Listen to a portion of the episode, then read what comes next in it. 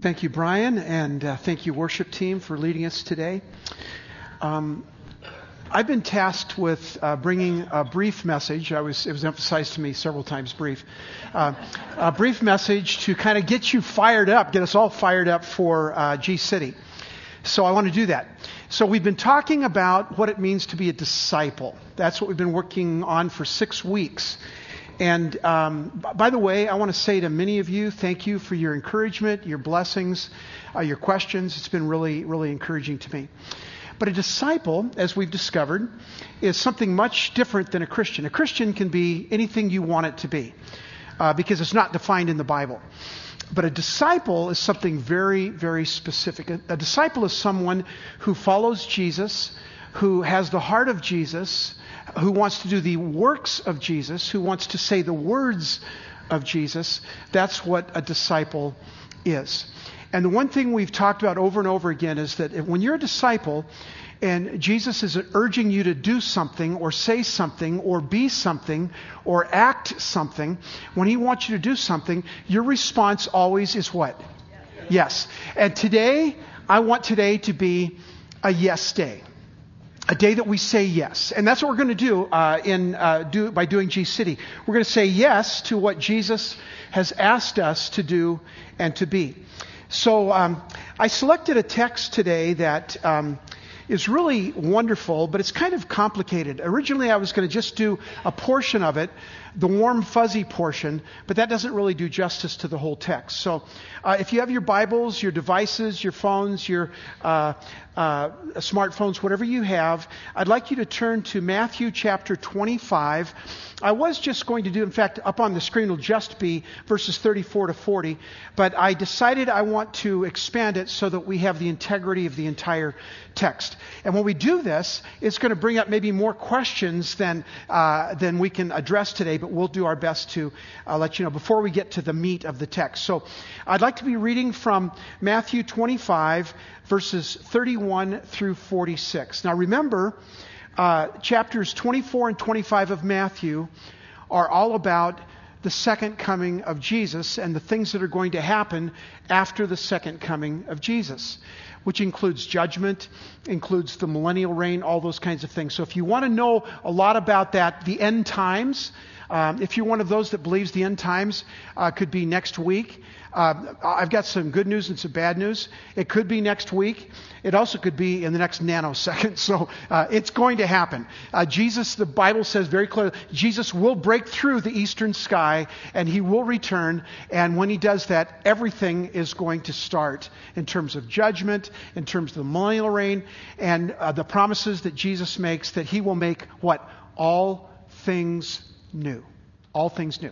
So that's kind of the backdrop to chapters 24 and 25, Jesus' long discourse on the end times, the second coming of Jesus Christ. We pick it up at verse uh, 31 of chapter 25. And I'll be reading from the uh, NLT. I didn't do a very good job of communicating to Katie what I needed today, so uh, you'll only see portion of this, but you'll understand it when you hear it. Starting at verse 31. But when, the, when the Son of Man comes in his glory, and all the angels with him, so that's the second coming, then he will sit upon his glorious throne. All the nations will gather in his presence, will be gathered in his presence, and he will separate the people as a shepherd separates the sheep from the goats. He will place the sheep on his right hand and the goats on his left. So already there you've got, okay, I've got questions. You know, I've got, I'm going to need, I, can, can I be a sheep? Uh, well, of course you can. Uh, and nobody wants to be a goat, right? So we'll talk about that in a minute.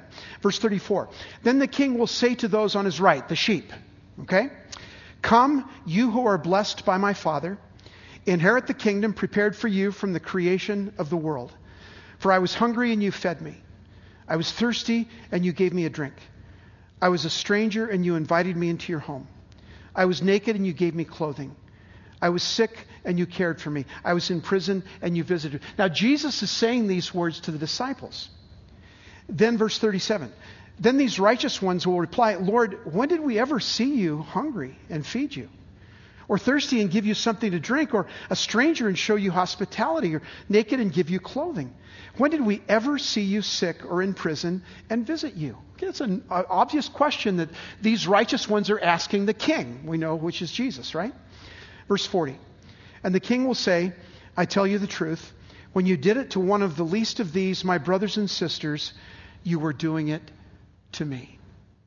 When you did it to one of the least of my brothers and sisters, you are doing it to me. Isn't that a beautiful phrase? In fact, we're going to hang on that. That's how we're going to love today. That's how we're going to say yes today. But I do want to finish the chapter because I want to give integrity to the text.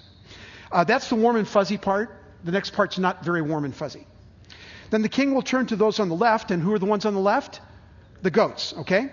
And say, Away with you, you cursed ones, into eternal fire prepared for the devil and his demons. For I was hungry and you didn't feed me. I was thirsty, you didn't give me a drink. I was a stranger and you didn't invite me into your home. I was naked and you didn't give me clothing. I was sick and in prison and you didn't visit me. Then they will reply, Lord, when did we ever see you hungry or thirsty or a stranger or naked or sick or in prison and not help you? And he will answer, the king will answer, Jesus will answer, I tell you the truth. When you refuse to help the least of these, my brothers and sisters, you were refusing to help me. And they will go away into eternal punishment, but the righteous will go into eternal life. Again, to keep integrity in the text, I want to give you a hopefully two and a half minute theological discourse on judgment. Okay?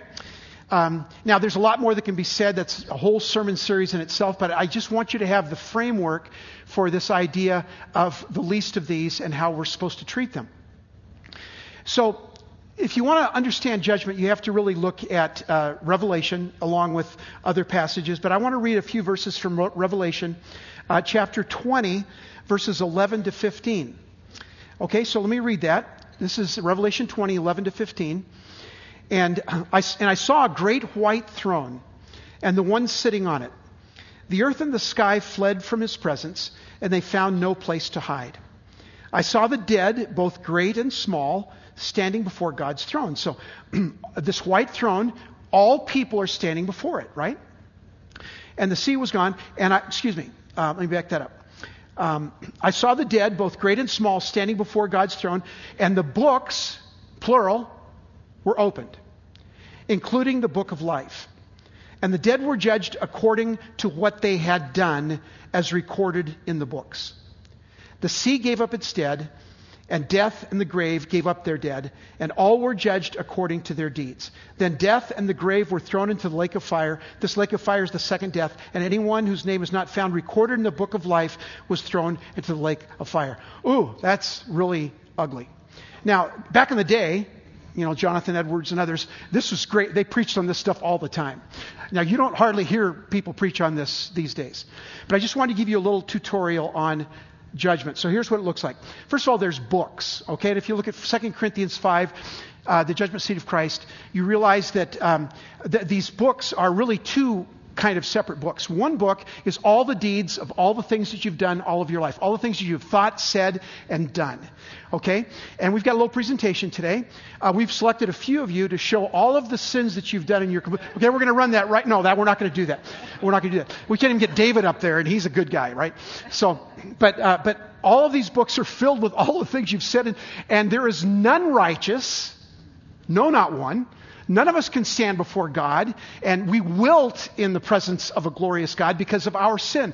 And all have sinned and fallen short of the glory of God. So it's everyone. Has, so those books are chuck full, and it's bad. And you say, man, do I have to be judged by my works? So let me give you an example. So I'm going to ask, I need two volunteers. I'm going to get Steve and Sherry up here to help me. Now, uh, one of you uh, gets to be a sinner, and one of you gets to be Jesus. You decide. I don't know. Jesus. Okay, okay. So, okay, so Sherry's going to be uh, Jesus, right? Okay. Okay, and Steve's going to be a sinner. Okay, Steve's going to face me. I'm God. I get to be God, okay? Now, when these books are opened, Steve is standing before God, and he has no defense whatsoever. He literally wilts in the presence of God because of his sins. That's when Steve is a goat, when he has said no to Jesus. When he has said, No, no, no, I want no part of you. No, I'm not a disciple. He will be judged according to his works. Now, when, when, when Steve says yes to Jesus, when he re- receives Jesus Christ into his life, when he becomes a disciple, when he becomes a sheep of the shepherd, here's what happens. He still stands before God, but now Jesus is in between, is in between. And when God looks at Steve's sin, he sees Steve's sin through the blood of Jesus Christ. And he is seen as what? Righteous and holy and forgiven. And for all eternity, he will be with me. Now, you guys can sit down. Thank you. Let's give him a hand. Those are very, very good. Very good. Okay. But do you see what I'm saying? Now, if you want to be a goat, if you want to be held accountable for your sins, that's your choice.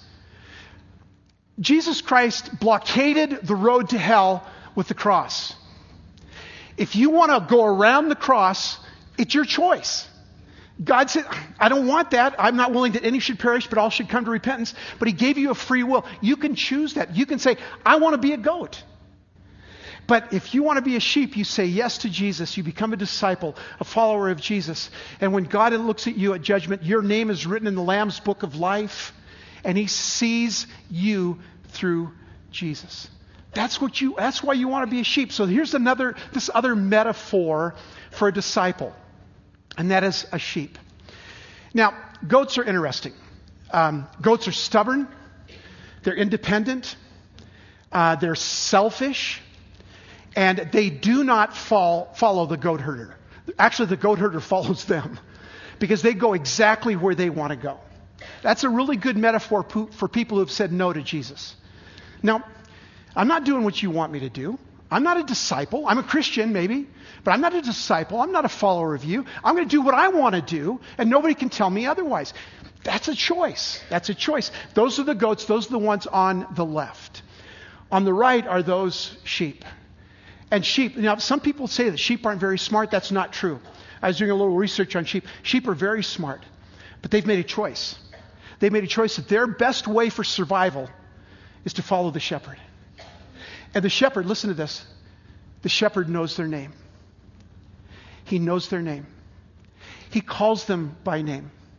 Maybe black ear or crooked foot or Fluffy or any number of sheep names you can come up with. The shepherd knows his sheep, and the sheep know their shepherd. Now, it's in this context that we read these words. Don't be a goat. Don't be a goat. It was under the goat section, it says, Depart from me, you workers of iniquity. I didn't know you. I didn't know you. There's the key. Do you know Jesus or do you not know Jesus? That's the key. So, what do sheep do? Here's what sheep do. Let me read it again. Verse 35, or verse uh, 35. For I was hungry and you fed me. I was thirsty and you gave me a drink. I was a stranger and you invited me into your home. I was naked and you gave me clothing. I was sick and you cared for me. I was in prison and you visited me. These are those, the Bible says, that are blessed by my Father. These are the ones who are blessed by my Father. Now, listen, this is very important. Again, the- theological moment. Works, good works, doesn't save anybody. But those who are saved, those who are sheep, do good works. See the difference there? Good, some religions claim that good works, if you're good, you know, how many times have you heard, sometimes it bothers me, you go to a funeral and, you know, uh, Uncle Joe was, you know, he had his problems, but, but he was a good guy, you know. Well, the Bible doesn't say that's the case. You know, if you've said no to Jesus, you're not a good guy, you know. And so here we have this idea that we are not saved by our works, but our works reveal that we are saved. Okay, so that you have to keep that in mind when we look at this passage. And we know that from Ephesians 2, 8 and 10. Let me read you that real quick. You, uh, those of you who've been around the Bible know this already. Ephesians 2, 8 to 10. God saved you by his grace when you believed. That's it. That's the only way you're saved, is by your faith in Jesus Christ. And you can't take credit for this. It is a gift from God. Salvation is not a reward for good things we have done. So none of us can boast about it. For we are God's masterpiece, His workmanship. He has created us anew in Christ Jesus so, so we can do the good things He planned for us long ago. We are redeemed in Christ so we can do the good things that He wants us to do. We don't do the good things in order to be saved. Because we are saved, because we are sheep, because we are disciples, we do. That's what Jesus followers do. That's what Jesus followers do. He created us anew so we can do good things. So the key to all of this is not whether or not you're good, but it's whether or not you know the shepherd. The shepherd knows your name, very intimate, and you know the name of the shepherd. You have this relationship with him. There was a, there's a wonderful story. Uh, this took place back in the 1950s. Only a few of us remember those days. And in the 1950s, uh, one of the most famous actors in the world at that time, you'll recognize his name, was Charlton Heston. Charlton Heston of Ben Hur, The Ten Commandments, a bunch of other movies made in the uh, mid to late uh, 1950s. And uh, there was a, a party at his house, a big party. A lot of famous people were there. And included in the uh, famous, uh, included in the party was Charlton Heston's pastor uh, an elderly, elderly pastor. He was in his late 80s. And so they're in the party, and, and uh, somebody said, Hey, you know, Charlton, would you do us a favor? Would you do some recitals? Because the guy has an amazing voice. Have you ever heard his, his, him do, read the Bible? Uh, audio, get that sometime. Charlton Heston reading the Bible, in an audio uh, version of the Bible. It's great. But uh, he had a beautiful voice, very commanding, very compelling. So they asked, so he did some different um, recitations, and, was, and then finally said, "Hey, would you do the 23rd Psalm?" And sure, he said, "Sure, I'd be happy to." And, and you know the 23rd Psalm. The Lord is my shepherd; I shall not want. He said it with perfect diction. Every word had power and passion. It was just beautiful. Uh, when he was done, everybody stood to their feet and applauded. It was amazing. And after that, Charlton Heston, you know, I have a favor I'd like to ask of my pastor sitting right down here. Uh, I'd like to ask him if he would come up and also say the Lord's Prayer. I mean, I'm sorry, the 23rd Psalm. And the old pastor didn't want to, but he finally he agreed, and he came up kind of bent and broken. Voice was kind of gruff and kind of hoarse, and uh, he couldn't stand up tall anymore, but he stood up and he said something like this The Lord is my shepherd. I shall not want. He makes me to lie down in green pastures. He satisfies my soul. And when the pastor was done, there was no applause. There was just stunned silence. Charlton Heston got up and he said, You know what? I know the 23rd Psalm, but my pastor knows the shepherd. That's what we're talking about. It's not about, about knowing something, it's about knowing Jesus. That's how we become sheep. That's how we start living our lives as disciples. We love Him. So I want this to be a yes day for us. As disciples, we're going to say yes. Uh, we're going to say yes to these projects. We're going to say yes to all of that. We're going to be with each other. We're going to laugh. We're going to have a good time. And we're going to serve our community because we have said yes to Jesus. We're going to say yes to our communities. So I know sometimes you think that sheep are stupid, but no, they just follow the shepherd. And today we're going to follow the shepherd. I want to close with a, a true story. Uh, some of you have seen it online. Uh, how many saw the video of the Tallahassee um, police officer shaving the homeless man. How many have seen that? Okay, several, quite a few of you. So here's, here's the deal if you haven't seen it. You can go online on YouTube and see it. So there's a homeless man standing outside a convenience store, and he's found a, a, some, an electric razor, but it's not working, and he's kind of trying to. And this police officer comes up to him and says, Hey, how can I help you? And he said, Well, I can't get, can you help me get this thing to work? So he tried to fiddle with it and finally got it to work. And and uh, the homeless guy was just kind of fighting. With, finally, the police officer he, he said, "Can I shave you?" He said, that'd be great. He, and then as, they're, as he's doing that, he's talking. He said, well, why are you doing this? Well, I, I was told at McDonald's that I could have a job if I could be clean shaven. And so I'm going to go. And so it shows this police officer, and somebody obviously with their phone was taking this picture of this. He didn't know it was being taken. And he's just kind of shaving him and getting him all cleaned up. And later he was interviewed, and a lot of people were saying, Why'd you do this? Well, that's just who I am. And, and finally, with one of the interviews, here's what he said Why did you do that? I was just trying to give that man a cup of cold water. He was just treating that man like he was Jesus. Now, when we fill these backpacks, when we do whatever you women do over here, I have no idea. When we cook a meal back there, we are doing, listen, we are doing that for Jesus. We are doing that. Isn't that wonderful? The thought of that, we are doing that for Jesus. So let's this be a yes day and a yes moment, and we're a yes church, and we're the followers of Jesus Christ. Would you bow your heads with me, please? Father, what a joy it is to uh, be your servants. What a joy it is to be sheep of your pasture. We follow you as shepherd. We follow you as Lord and King and Savior. We are so thankful that we are your sheep. We have said yes.